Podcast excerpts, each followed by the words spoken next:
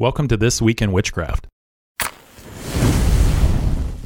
The elements have been conquered with intense heat, and witchcraft has become more cosmopolitan. Can you spot it out in the wild? I'm Dylan Hamilton, and with me is Michael Deerham. Michael has yet again found some witchcraft out in the wild, and I hear that it's a spell this time. Yeah, so this was, uh, I think a lot of people may have seen this, but one of our fellow podcasters, uh, David Caston, sent this in to us. Uh, he couldn't be with us because he's on the job right now, but this is something that was claimed by Matthew Dowd, who, I mean, I didn't know who he was. Apparently, he was a political operative during the Bush Cheney years. And he, I believe he claims to be a Christian and is very upset at people claiming a certain kind of morality or a certain type of a philosophy, a philosophical approach in life as being the true Christian way. he's upset by that because it doesn't agree with his conception of Christianity. And so he came out and said, quote, if Jesus were alive today, he would be accused of being a socialist woke and a groomer for preaching his message of human dignity or something to that uh, effect. So this is a very, very common spell that has been used for quite a long time. Uh, this is nothing new. The goal in it is to say, I value this particular social construct. I value this type of lifestyle. I value this kind of uh, thinking. And if Jesus were here today, he would be right with me in this. It's kind of like saying, there's no argument against this to oppose my values is to oppose Jesus because Jesus would agree with me. Um, and it's this type of spell. I don't think is a very complex uh, spell of witchcraft. I, I think it's more like kind of a junior high level kind of spiel. But basically, all you're doing is using a bit of sorcery in which you take um, like homosexual lifestyle or homosexual affections, which Romans 1 calls vile affections. These are abominable to the Lord. And say, you know, if Jesus were here today, he would be affirming of homosexuals. He'd be affirming of same sex desires. He would be affirming of these types of people and would want to see them. He would have, you know, same sex attracted disciples you know, and women disciples too. If he were if he were alive today, this is a really kind of funny thing when if he was alive today. Um, obviously, he is alive uh, today. He's reigning from the right hand of God mm-hmm. and reigning according to God's word. So I remember watching a little uh, encounter between Ray Comfort from Living Waters as he was uh, on the streets evangelizing, and there was a very angry man who was yelling and you know trying to shut down everything that Ray Comfort was trying to say. And one of the things that he yelled and claimed was that, you know, if Jesus were here today, he'd be with us smoking weed because that's the kind of, that's how cool he is. this is a very uh, low brow, you know, very nonsensical, very easy thing to say, but it doesn't make any sense. You know, if Jesus were here today, he would agree entirely with me. Well, that's classic. That's a classic form of witchcraft. It's a it's a projection, it's a it's a lie wherein you're you're imposing your values on somebody else of authority and then trying to get everybody to say, okay, you should change your values because my values are supported by Jesus. And that's a spell. So you're trying to cast a spell. And then whoever can maybe say it the most or the most or say it the most often or yell at the yell at the loudest, then they're gonna win. Right? But this is being done in more subtle tones throughout evangelicalism today.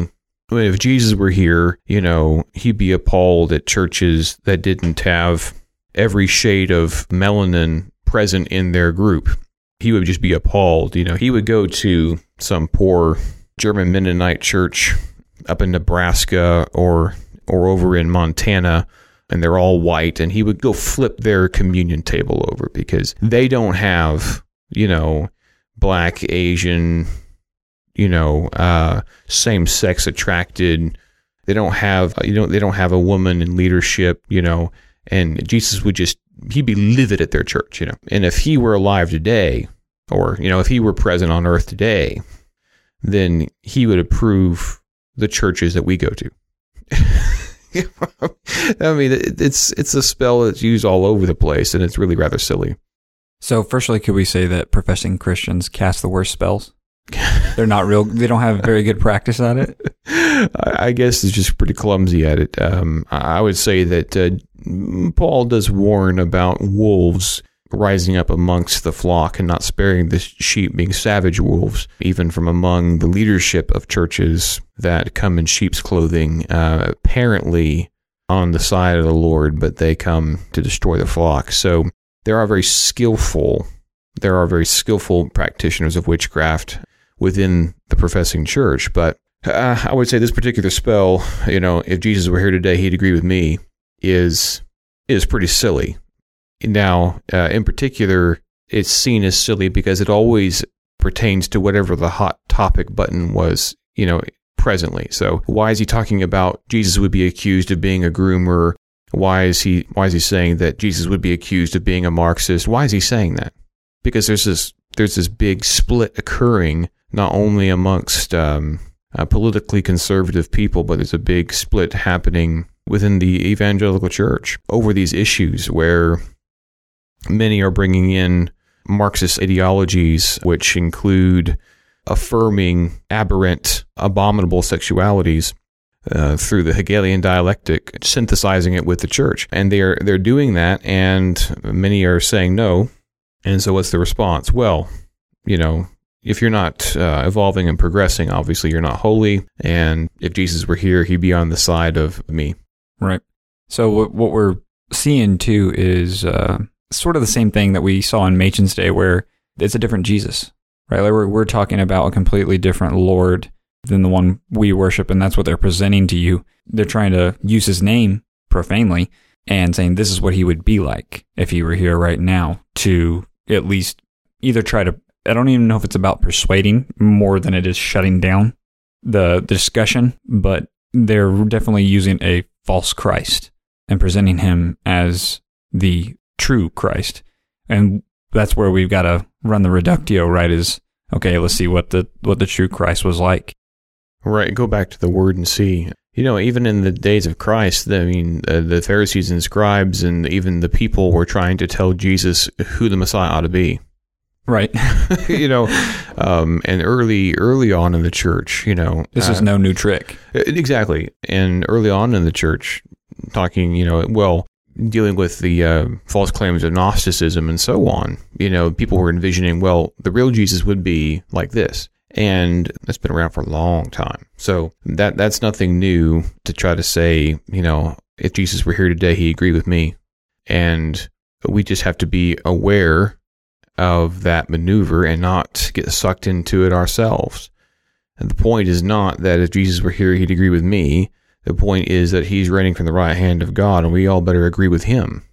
And his word is not confusing, it's clear.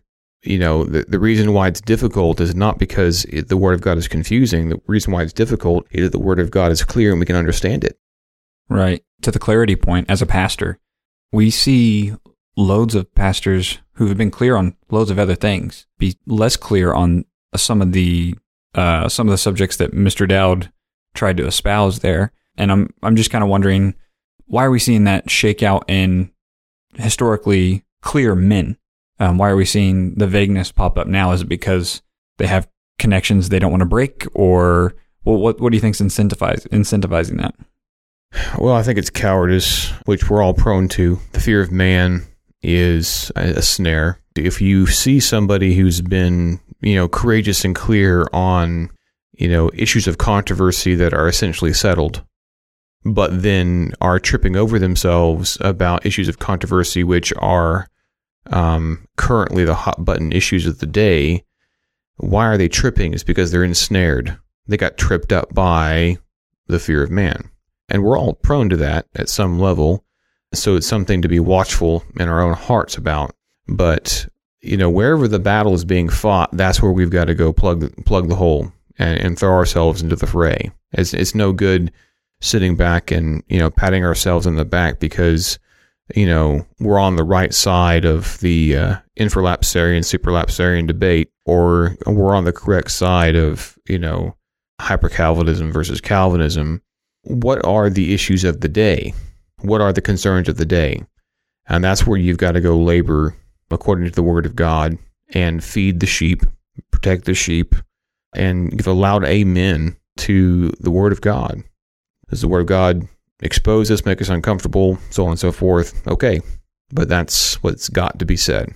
Yeah, because they have an office that God gave them, and they should be using that office to serve Him and not to serve man. Like the the, the existence of the office itself ought to speak to this issue, and the mis- misuse of the office, fear of man, service of man, is it's actually being real. It's becoming really clear these days with the onslaught of all this controversy, wouldn't you say? Yeah, and there's a more subtle form of the spell of, hey, if Jesus were here, he'd agree with me. Uh, and the more subtle form of the spell is comes along the line of, you know, well, you know, the things we're going to talk about in terms of of wealth and systemic injustice and we're going to talk about sexuality and all these different things. And what we're going to do is we're going to challenge the status quo. There's been a lot of sin in the church and we really need to uh, have the word of God sanctify the church. So what we're going to do is we're going to go back to the word of God with a fresh lens and a fresh fresh look and we're going to cast off these um,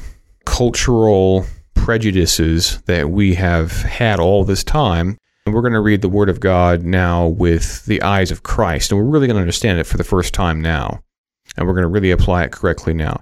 And so, in the same sense, like, well, everyone's making that claim, right? Everyone's saying, you know, we really understand what the Bible is saying. You know, if uh, if you just read the Bible correctly, you would see that it agrees with me, right? It's, it's basically the same spell, but it's, it's a little bit more subtle, a bit, a little bit more complex. The only problem with this is if you look at the talking points of MSNBC and CNN Plus, and or well now they're dead, but um, if you look at the talking points of the political political minded, the agenda of paganism, and then you look at the talking points of some of these pastors and teachers and you notice that they're they're lining up.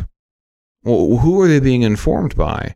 You know, this isn't cultural courage preaching to churches that as far as they knew, you know, homosexual desires were an abomination to God. Oh, but now we, you know, unless we have a same-sex attracted uh, youth pastor, we're in sin. Or even more, you know, we need a same-sex attracted woman in the pulpit, you know, who's black. Otherwise, you know, we're sinful, right? the, these mindsets, like, where is that coming from?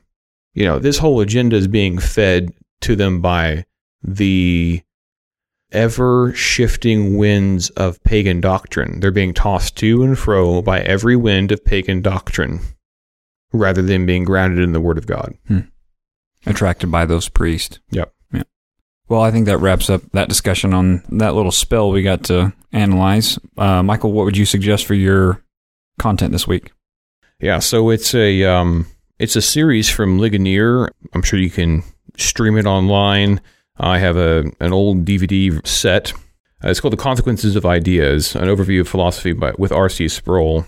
And I really like this because I didn't get an education in philosophy, a tour of philosophy when I was going through all my education. I'm not sure exactly why, but you were spared. I guess I was spared, but yeah, but you know, um, the value of Sproul's uh, peripatetic, you know, walking about, scratching some stuff on the chalkboard, 23 minute long thing is that you get to learn about all these old philosophers like Socrates and Plato and Aristotle, and then you get to learn about more modern philosophers of the Enlightenment uh, like uh, Pascal and Locke. Hume and Hegel and so on and Kant and all these things. And as he says, the consequences of ideas. And then you begin to realize, oh, like the things I'm hearing about today and the things that are being talked about today have a very deep root in which man has been constantly trying to avoid God.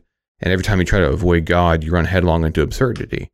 So it's very educational. It's very helpful. I highly recommend it. Oh, amen to that. I I'm gonna have to check that out at some point. Um, but my suggestion kind of runs in the same vein as far as the the type of guy who produced this subject. It's Art and the Bible by Francis A. Schaeffer. And he was largely my introduction to a form of apologetics, but also a understanding of art and an understanding of creativity, and also a, a little bit of work from the st- from the standard of the Bible. And I really appreciated this short little work. I read it on a uh, weekend trip to a uh, a bachelor party that we had at my old church, and uh, it was very profitable. I had to read it over again, but it's short and it's sweet, and it's a, actually a good introduction to Schaeffer in his writings. And that wraps it up for today. We are always very thankful for our listeners tuning in every week and for supporting us by rating, reviewing, and sharing the show. And we hope you can join us again for another week of uncovering and rebuking witchcraft in the modern world.